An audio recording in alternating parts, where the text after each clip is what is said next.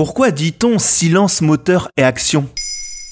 Merci d'avoir posé la question. Un plateau de tournage est un lieu de créativité, donc d'émulation et de joie, mais également un lieu de concentration, car réaliser un film coûte très cher. De nombreuses personnes sont employées, des lieux sont loués, du matériel est acheté. Bref, tourner un film, c'est un métier et comme dans tout métier, il faut répondre à des règles pour bien travailler. Quelles sont les procédures de tournage? Quand une scène de film ou de téléfilm est prête à être tournée, le premier assistant réalisateur exige le silence. Il va donc dire Silence tout le monde doit se taire, ne plus bouger, pour éviter tout bruit.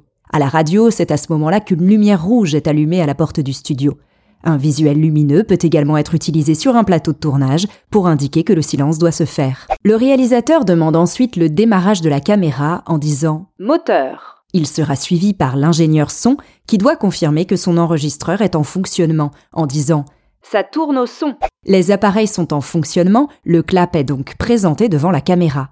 Il affiche toutes les informations à propos du film, le numéro de la séquence tournée et le numéro de la prise. Le machiniste clappe sort rapidement du champ.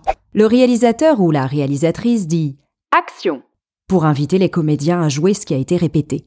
Il joue et à la fin de la scène, le réal doit dire Couper pour cesser l'enregistrement.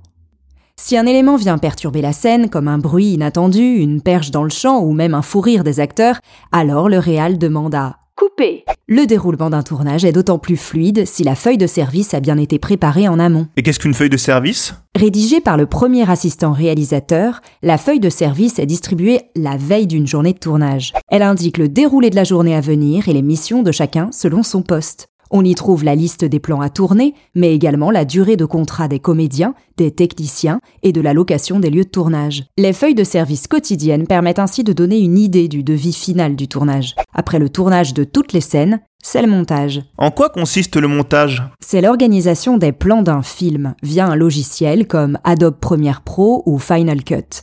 Monter, c'est assembler bout à bout des plans pour former une séquence donnant lieu à un film. En 2023, Mathilde Van de Mortel a reçu le César du meilleur montage pour le film À plein temps d'Éric Gravel avec l'actrice Laure Calamy. Dans ce film, on suit le quotidien effréné d'une femme de ménage entre son foyer en banlieue parisienne et son travail à la capitale. Le film, par son montage, est particulièrement fort. Les plans se succèdent parfaitement pour donner l'illusion du réel et un effet immersif total.